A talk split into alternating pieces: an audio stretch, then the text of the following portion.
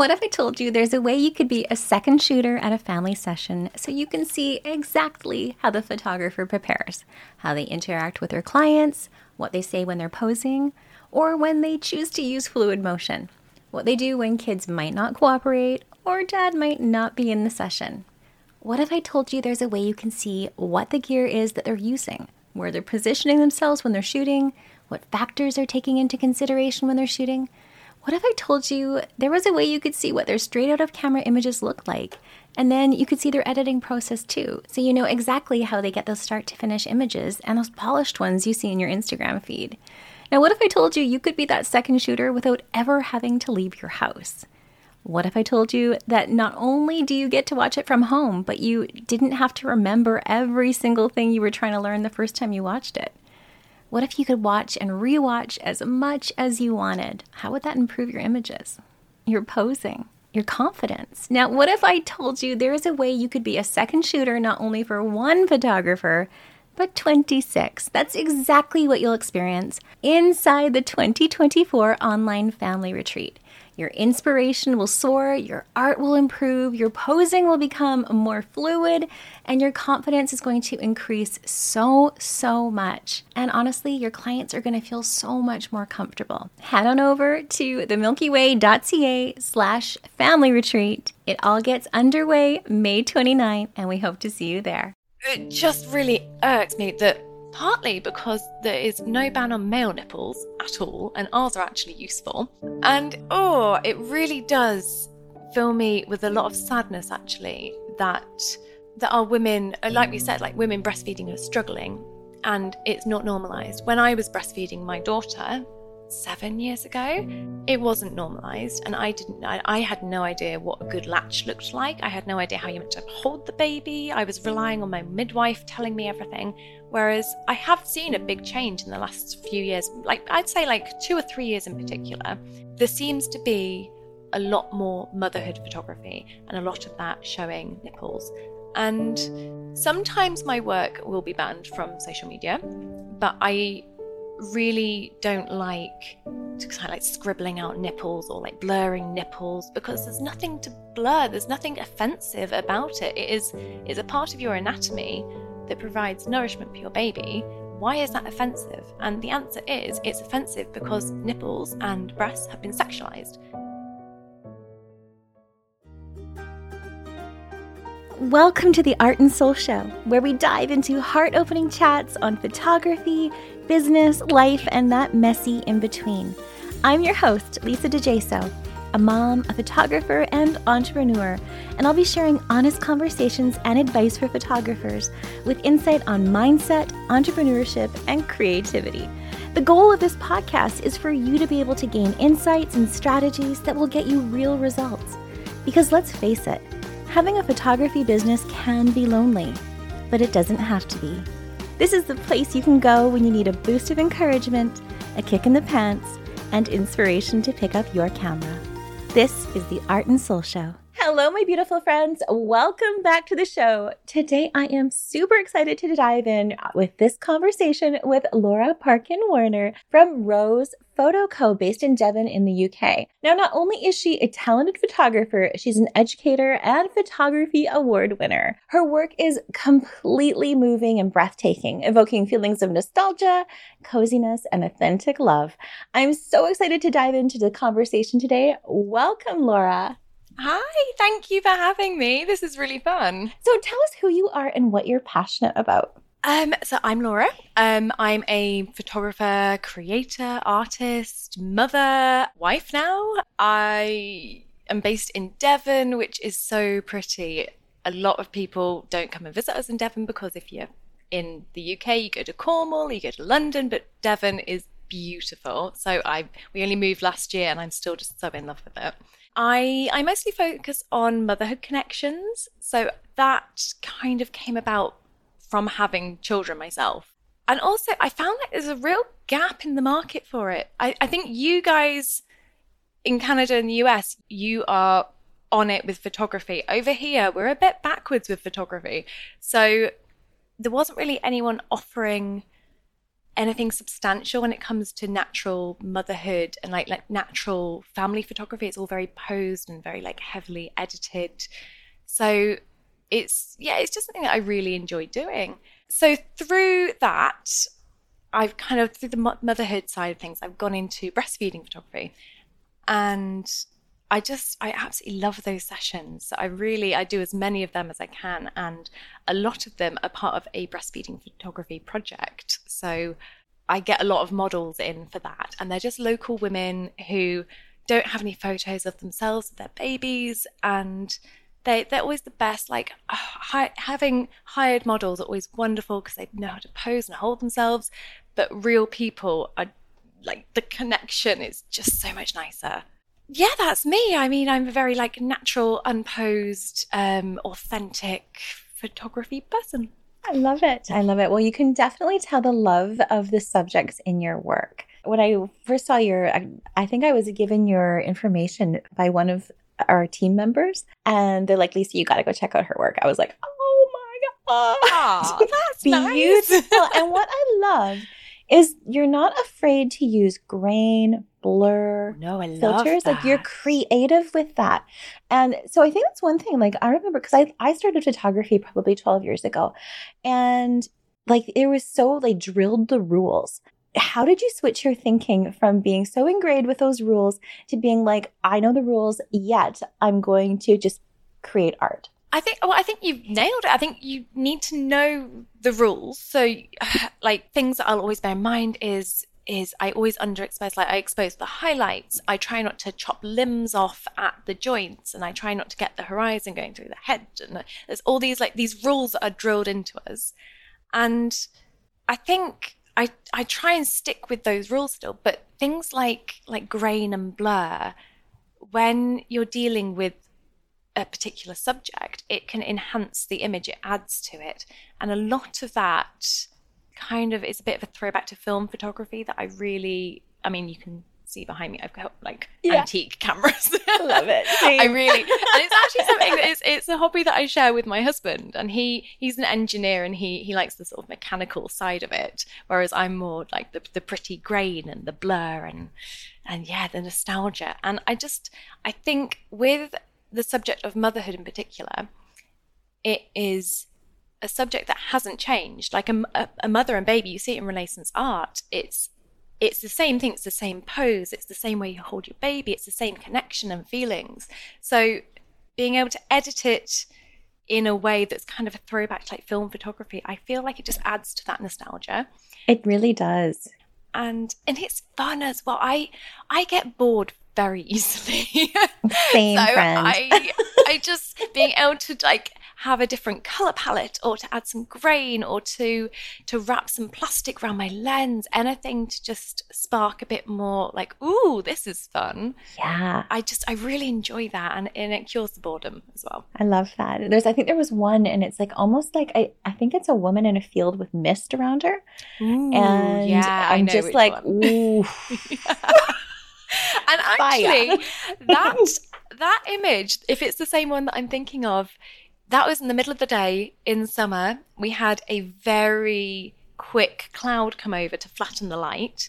And then I think I added a lot of that. That fog was in Photoshop, I think. So really? a lot of that was editing. If it's the same one I'm thinking of, and yeah, she, I think so. Oh, she's one of my favorite clients. She just lets me do anything I want with the images, and then I'll produce like four different versions of the same photo and she loves them all. She's one of those magical unicorn clients. Yeah. oh, those are my favorite. My favorite. They're just like, I'm like, we're going to go. I'm not sure what's going to happen. I might Photoshop a castle behind you today. So we'll and see. They just trust you. yes. I love it. Now, actually, that leads to my next question because many photographers struggle to connect with their clients and to actually like find and see those emotional connections. So, do you have any tips for encouraging that connection? I mean, I think if a client's not feeling comfortable and and you haven't got that rapport with them or that connection, I think it's generally the photographer's fault. So what I will teach in my mentoring sessions is you need to be outgoing, you need to be bubbly and chatty because these people are coming into essentially your environment. They don't necessarily know what to expect and they are instantly on edge. So to get them to break them down, to get them to just to relax, you need to take on board that that chatty, bubbly, asking them questions and being happy and smiley and take on board that personality so that they can then relax back. And I find, I mean, I'm very chatty anyway, which helps. But if you aren't, if you're quite a shy person or quite a reserved person, I think it can be really, really hard. So it's good to practice becoming this kind of louder. Like it, it helps as well with time and when you know what you're doing and you're confident in yourself and your camera and your sessions, it's a lot easier. When you first, I remember being that shy person during a session, full of doubt, not knowing, like charging ten pound for a session. Yeah, like, wait, and you don't yeah. know what you're doing, and you're filled with this this like doubt, and it can be hard to be that person. But I think I think it, it really does. If you can just have a coffee beforehand with the client, I find that helps so much. So I don't pose my clients. I will prompt them and I will suggest that they do things, but in my work, I want them. So if, if I've got a woman on a bed with a baby, I don't want her posed perfectly, pointing her toes, bending her arms. I want her sitting like she's at home because that is how she would hold her baby. And that in itself, not not having not, not placing their hands in places helps them I think to relax as well. I mean, like I said, like I have a coffee with them first, I'll get to know them. I have a really good prep strategy before I even meet them. So I will I'll exchange emails with them. I'll send them a sort of what to expect booklet, just sort of a sort of a PDF. And then that will say in it like how I'm going to style them, where to go, what to do, how long the session will last, and it gives them all this information that they I have to assume they don't know what they're doing and they've never had a session before. And then after that, once they've got all this information, I'll then also have a Zoom chat with them. And that will be I usually say about 20 minutes, but we end up chatting and it's usually like half an hour, 45 minutes, and it gives them a chance to ask questions just so they know in their head. Because that's how I am as well. I, I know that I like to be over prepared for things, I like to know what to expect so that I can plan around that. And so I assume that other people are like that too, which I think that really helps. Yeah, I think so. I think I think because it does, it creates that that sense of trust. Yes, that, exactly. That they already are like trusting you when they're in front of the camera.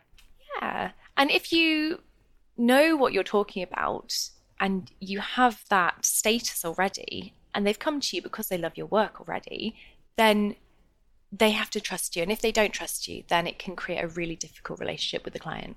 Yeah, exactly. Now, I love your nursing and your motherhood images. How did you discover that this was a passion of yours? I don't think I really understood it until I had my own babies. Honestly, I I got into newborn photography because babies are cute, because it is hard to take a bad photo of a baby. And being a very sort of naive young photographer, because I've been doing this for like 12, 13 years now. And I got into it being like, oh, I'm going to take photos because it'll be fun. What can I take photos of? Babies are cute. And I liked taking newborn photos. I really did. And I still do. I love it even more now because my ovaries like throb when I see a baby. right. but my um, my work definitely changed after I had kids because I those moments where you have a client with a cluster feeding baby, I would before babies, before my own babies, ignore that moment and just concentrate on settling the newborn and trying to get those posed shots. And I would completely just bypass this this woman in the corner of my studio breastfeeding. And now that's that's the moment that I don't I mean pose babies are very very cute and they're very lovely, but from my own experience of my own newborn photos, it's the ones where I'm in a cafe with a coffee, juggling a baby and a coffee. They're the moments that take me back. And I, I kind of instantly remember. My memory is terrible. So anything that can transport me in time is so precious to me.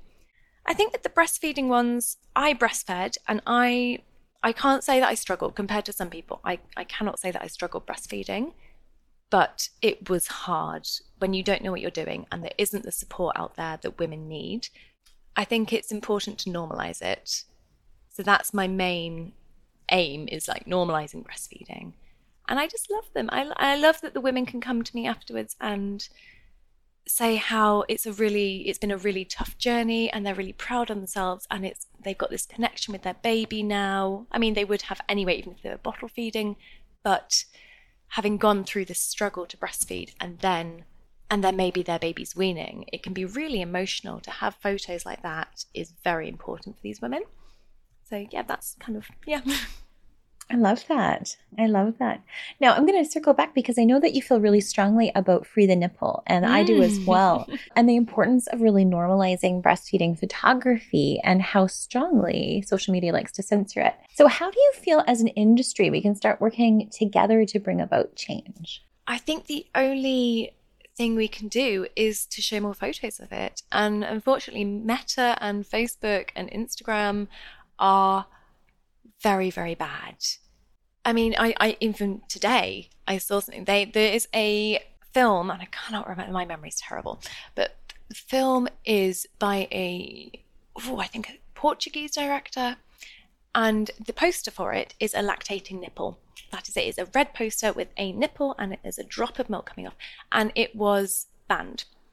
And today they've overturned this ban and they've apologized but all the other artists and all the other nipple showing pictures, no, none of that's been reshown, and there's no apologies for all the other artists. It's just this high profile Penelope Cruz film. And it just really irks me that partly because there is no ban on male nipples at all, and ours are actually useful. And oh, it really does fill me with a lot of sadness actually that that are women, uh, like we said, like women breastfeeding are struggling and it's not normalized. When I was breastfeeding my daughter seven years ago, it wasn't normalized and i didn't I, I, had no idea what a good latch looked like. I had no idea how you meant to hold the baby. I was relying on my midwife telling me everything. Whereas i have seen a big change in the last few years like i'd say like two or three years in particular. There seems to be a lot more motherhood photography and a lot of that showing nipples and sometimes my work will be banned from social media, but I really don't like kind of like scribbling out nipples or like blurring nipples because there's nothing to blur. There's nothing offensive about it. It is it's a part of your anatomy that provides nourishment for your baby. Why is that offensive? And the answer is it's offensive because nipples and breasts have been sexualized, uh, which is where my nude project came on it's female bodies being sexualized. And that is very, very sad because when it comes to nourishing your baby, how is that? I mean, I mean just, yeah. Yeah. so, yeah. Um, so that is something I'm very passionate about. I think it's real, so important. Like, I, my son, I had him 13 years ago. And I remember like hiding in the car, hiding, like making, like, there was so much hiding when it came to nursing and and you can't see anything. Right? if you are if you are breastfeeding correctly and i know sometimes like at like six months the babies pull off every five seconds but there's nothing to see. There's nothing to be offended by other than the fact that your your sexualized plaything the booby is not actually what you thought it was. It's not it's not for male pleasure or, or female pleasure. It is for the baby. And there's this big confusion. And I actually think, I don't know about where you are, but I don't remember being taught anything about breastfeeding at school. So we learned about pregnancy and birth. We had lots of biology. That is a very important part of your body, and it's a very clever part of your body as well. But we're taught nothing about it in the UK curriculum. And I don't know if they are anymore like, at the moment either. So until my daughter starts high school, I guess I probably right. won't either. but it's it's something that children should know. And my, my daughter used to walk around with her dolls, pretend to breastfeed them because she saw me doing that with her brother. Whereas I, I have friends with babies and they'll walk around bottle feeding the baby because they don't know anything about breastfeeding. And it's just, I just feel like it should be, it shouldn't even be a discussion. It's that normal. It just shouldn't even be a discussion. Yeah, love that. So, we're going to circle back to your art a little bit. And your images really are an incredible combination of authentic moments and thoughtful creative styling. So, how much how much prep goes into these sessions beyond your your phone calls? I would say not a lot of prep, but then when I think about it, it's I mean, I, my pre-session prep is is all the emails, like I mentioned earlier, it's all the emails, the what to expect information, which is which talks about styling and where to meet and what happens during and after and how long it will take me to edit the photos, and then there's a Zoom call. I mean, apart from that, I don't do a lot of planning. We will discuss during the Zoom call or via email where we're going to meet because I, I like doing a lot of outdoor work, especially now we live in Devon and it's beautiful. And I I can't really pick and choose the weather here because it's England. so apart from that, I just I, I usually have a sort of vague idea that I what I want them to wear, where I want them to sit on the sand dune, and apart from that, I just I want them to be comfortable. I want them to look comfortable because if they look comfortable, they are comfortable, and it comes across in the photos. The main thing is that they are happy because if they are happy, the photo is happy, and the photo is calm if if they are calm. So it's creating these authentic, these real moments, and then it comes across in the photo. I think that's really important.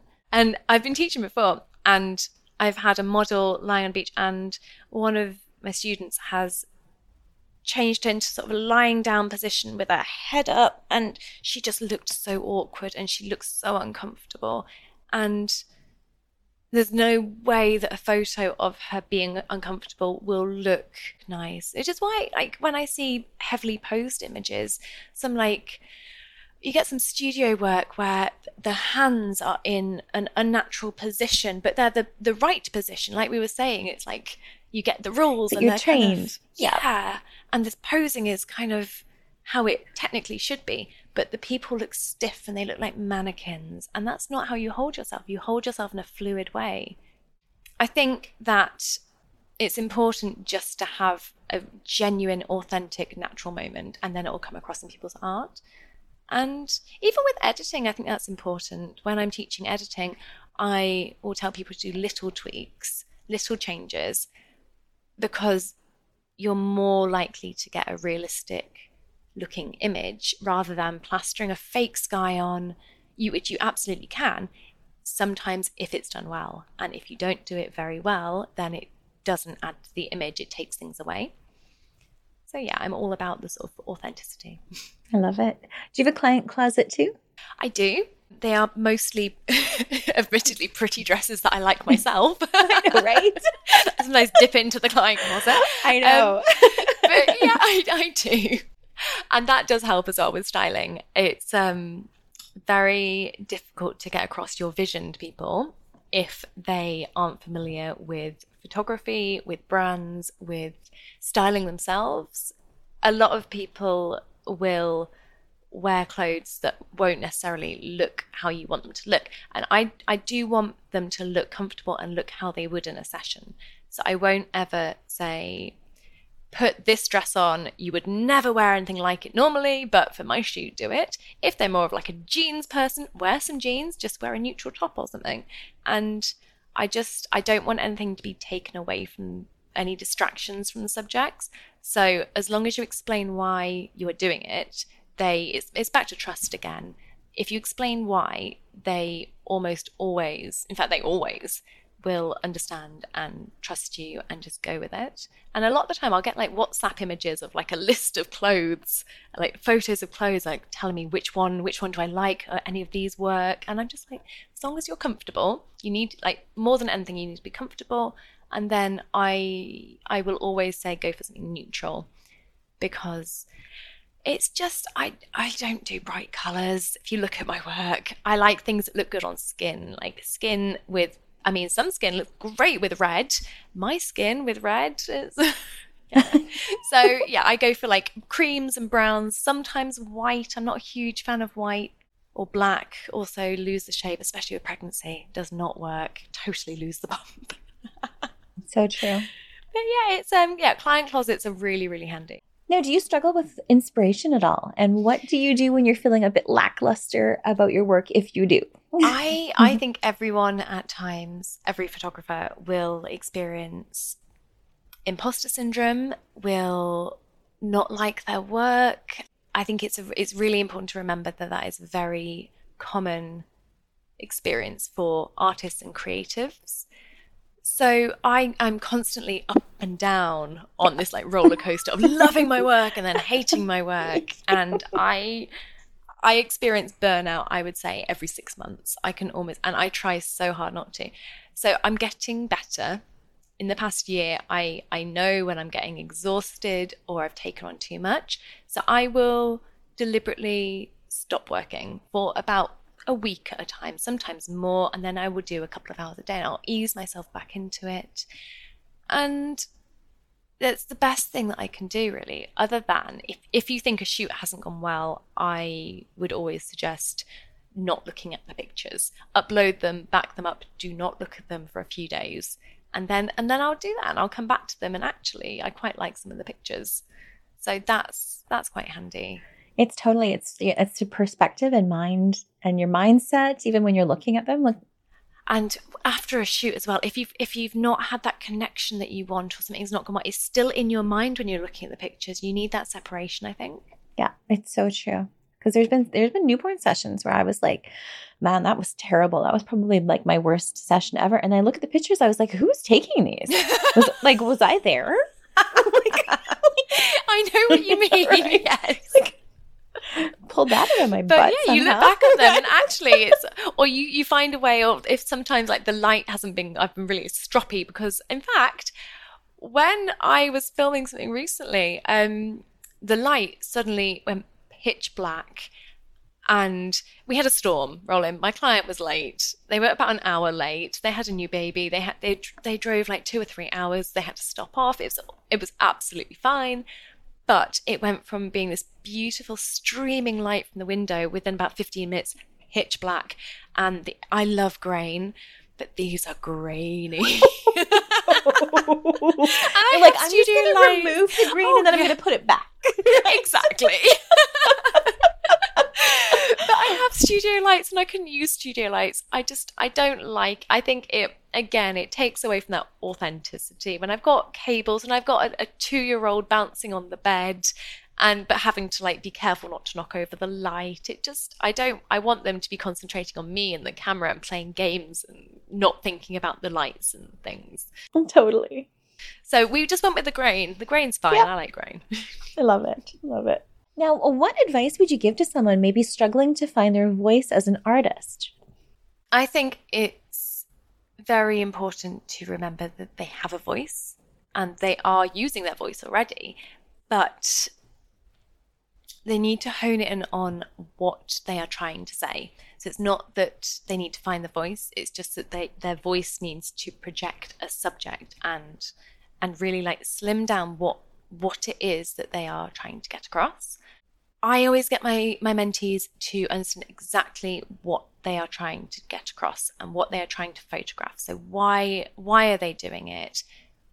Who are they trying to reach? Who is their target audience? So if they're and if they're doing it for a business in particular, it's great because when you write a business plan, you you already know all that information. You know who your target audience is. You know what you're trying to say. You know what your unique selling point is. You know all of this. So being able to concentrate on that. And when it comes to art, it's no different. I know that I am reaching mothers, in particular breastfeeding mothers.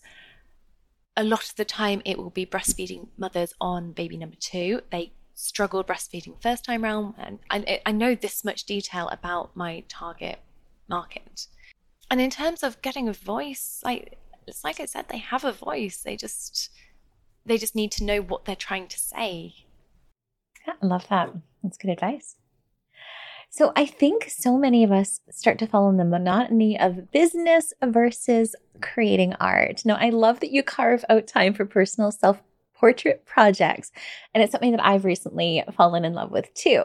I've seen. I love They're so fun. They're ridiculous. Like, no, I am they are ridiculous.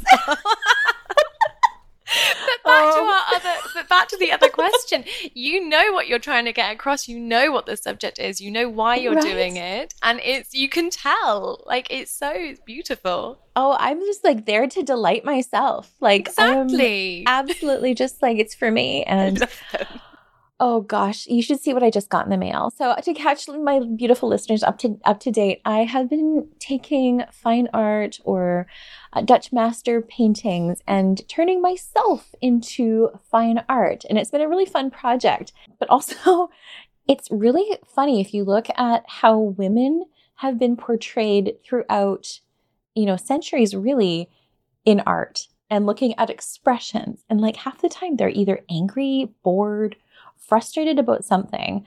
Like it is so, so funny. So I was like, I was looking at all these pieces and I'm like, my gosh, like these expressions are hilarious. Like my my art is gonna come off as a parody. and that's just what it's got to be. That is uh, that in itself is a strong voice, like parody right. throughout time. If you look at literature and all, parody is a very strong way of making a point right? Like it's they're wonderful. just oh, I can't like, wait. You should see I'm the dress I just got. Up, I'm putting up your uh, Facebook right now, so I can I can have it. Here we go. yeah, I and turned myself oh, the Mona Lisa, the, the Mona, Mona Lisa. Lisa one. Yes, and also your milkmaid one. Your um, the milkmaid. Yes. Yeah, was it Vermeer? Vermeer's milkmaid. Yes. Yes, there we that was go. A really, that was a fun edit. Oh, I love I love Vermeer though. I love the I love, light. I love Vermeer. Window. It's wonderful. Right. Thank you. And you're behind the scenes of them as well. They're ridiculous. They're ridiculous. I'm like, no, I'm really just like here with like a trigger with myself. this is the thing. When you see self portraits of people, like when I'm doing my self portrait work, the outtakes are hilarious. Yes. I mean, I did a sort of boudoir one a few weeks ago, and I I'm balanced on a ledge behind me over some stairs. Like it's dangerous. And I'm kind of like popping my hip and trying to balance. And there's like three photos where it doesn't look like I'm in pain. It's brilliant. So I love behind the scenes images. They're my favorite. And the number that you actually like, I probably shoot 500 images oh, to get the only the one that I like. So like, if if you're deciding just to like start doing your own self portraits, I'm not just picking one image. Like I am like I'm spraying and praying with my. yeah, my it has to be done. I had to do a headshot the other day, and I on, I think it was 526 photos for a headshot. Yes, I know. And oh god, they they are hideous. I didn't use any of them in the end. Right, I know. But this is this is what's so good about self portraiture because you can use it as a practice you can you can practice posing you can practice the light you can look at different like when i do it in my house i discover little nooks. One of my favorite photos of myself is me curled up in a corner in a pocket of light with one of my cats and i'm like holding him while he's trying to wriggle and get away. And it's the most awkward position but it was beautiful light. It's such beautiful light. And you discover things so it's it's good to practice. I think self-portraiture is really important just to practice i think so too and just to even like know what it feels like to be yes. on the other side of the lens in lens like Definitely. and remember like like this is not easy but this this is why as well I think it's important to employ other photographers not just to support local people but also to see how people do things themselves to see what they do differently not in a sneaky way like you're getting photos from it and you're also you're making friends and connections but it's important to understand how your clients are feeling. I mean i, I recently had my wedding and the wedding photographers were incredible and it was wonderful to see how they worked and how i would work differently and and what they do better. And it's really important to understand how your client is feeling. So i would 100% say if you are a newborn photographer and you have a newborn have a newborn shoot with someone else. You could do your own photos but i would say employ someone else. Yeah i agree. So you ready for the lightning round? Oh okay. Okay. So coffee or tea? I'm english tea. I know right? I was like that's like Not a no-brainer. question. Right so, most luxurious vacation you've ever been on? Mm, I went to India, went to Goa in India when I was about 19, I think. Um, I don't remember a lot of it, but it was really fun. I love it. Anything at 19 was really fun. Oh, yeah. what did you want to be when you grew up? A vet. Oh. Mm-hmm. Do you have any personal projects going on right now? And what is three. it? I've got oh, three projects. I have so many. I have an ongoing breastfeeding project, which I've discussed already. I have a nude project going on, partly self portrait in there and partly not. And it is called Grin and Bear It, which I'm very proud of that title. And thirdly, I've gone blank on what it is. It's just my self portrait project, yes. I've gone blank now. I was like, I know I have a third one. It's just an ongoing self portrait project. It's not really got a theme as yet. I'm kind of photographing when I feel like I want to, and then I'm kind of putting it together and seeing a theme emerging. Probably a bit backwards, but it, it works. What do you like to cook the most if you cook? Oh, I do. I cook a lot. Um, tofu. Ah, I'm vegetarian. I love it. I love it. Have you done the smoked tofu?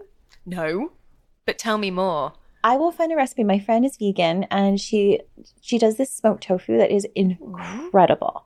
I will find you a recipe and send it to you. Yes, please do. Love tofu. Crispy tofu in particular. Yes. Mm. What's the best gift you've ever been given? Best gift. Oh, wedding gift the other day. A friend of mine has an orchard adjoining her house, and she has no children, so she has time for all this, by the way. She made cider and preserves and this hamper of st- everything came from their orchard and from their garden and it was just amazing and it was the time that went into it i was so impressed admittedly bless her she needed to add a little bit more sugar to that sloe gin because that, that was um like paint thinner but Hilarious. it was very good still just a little oof yeah yes best gift it's the thoughtful ones the it. thoughtful ones with the time they're the Oh, ones I I, love like. that. Totally. Uh, what's your favorite comfort food? chocolate and a cup of tea Mm.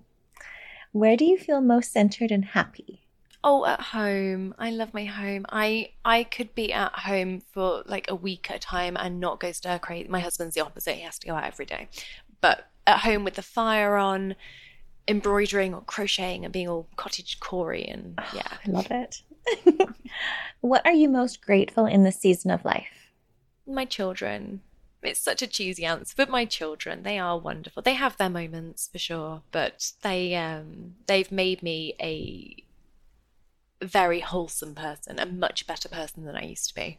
I love it. What is something you've accomplished as an adult that your younger self would be proud of? Mm, I've learnt to cook, so there's that. I think um, I used to be quite feisty, quite fiery. I still have, I still can be like that, and I I can still fixate on on things such such as freeing the nipple and things. I I'm now able to come away from that and see how I should behave and see how I can calm myself down and and also I think I I've also I've learnt a lot of things. I'm I'm a much better person than as a, as a child. I was a horrible child. So yeah, I'd say just becoming a, a more rounded person. I love it.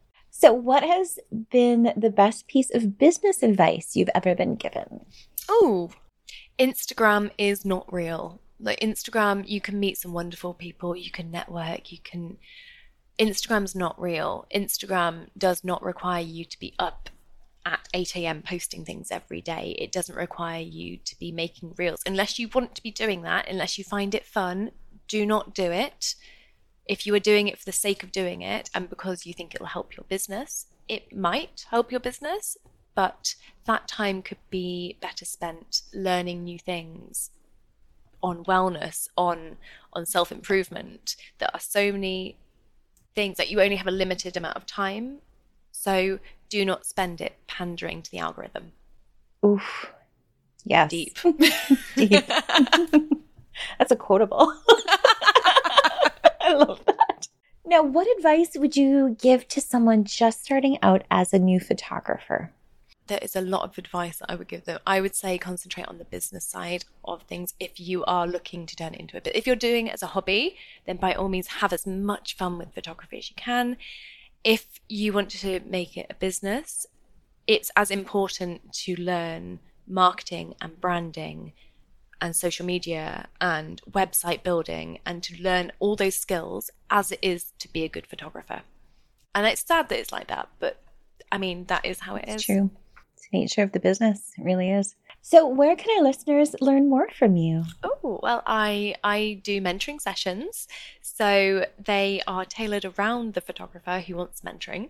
I send out a very in-depth questionnaire first and I get them to basically tell me what they want to learn from me, how I can help them. And I've got 12, 13 years of knowledge behind me. I've made so many mistakes and I've learned how the right way to do this is. And I really hate it when I see new people in the business making these mistakes I've already made and it's it's painful to watch. So yeah, I mean, get in touch. I'm more than happy to help people. I, I love helping people. Love that. And we'll include your website in the show notes. So I love to end my interviews just with this last question. And it is what are you currently curious about or artistically curious about? I really want to develop my own film photography. Um, I, I love vintage cameras. I love shooting film. I got into photography when film was coming out of photography and so I've kind of had this cross. I've never had that opportunity to develop it myself. So next year, I'm hoping I'm going to start. I'm going to learn how to develop black and white film. I'm hoping to set part of my house up. Husband doesn't know, um, and actually develop that myself. I think it'll be really fun, and I think it will. I think it'll be really wholesome. It'll it'll make me feel really happy to see from start to finish, like the entire process. Love that. Well, Laura, thank you so much for joining me today. Thank you. Thank you very much for having me. It's been really fun. Oh, my beautiful friends, I hope you loved this conversation just as much as I did. I am sending you so much of my light and my love today and every single day. We'll see you next time.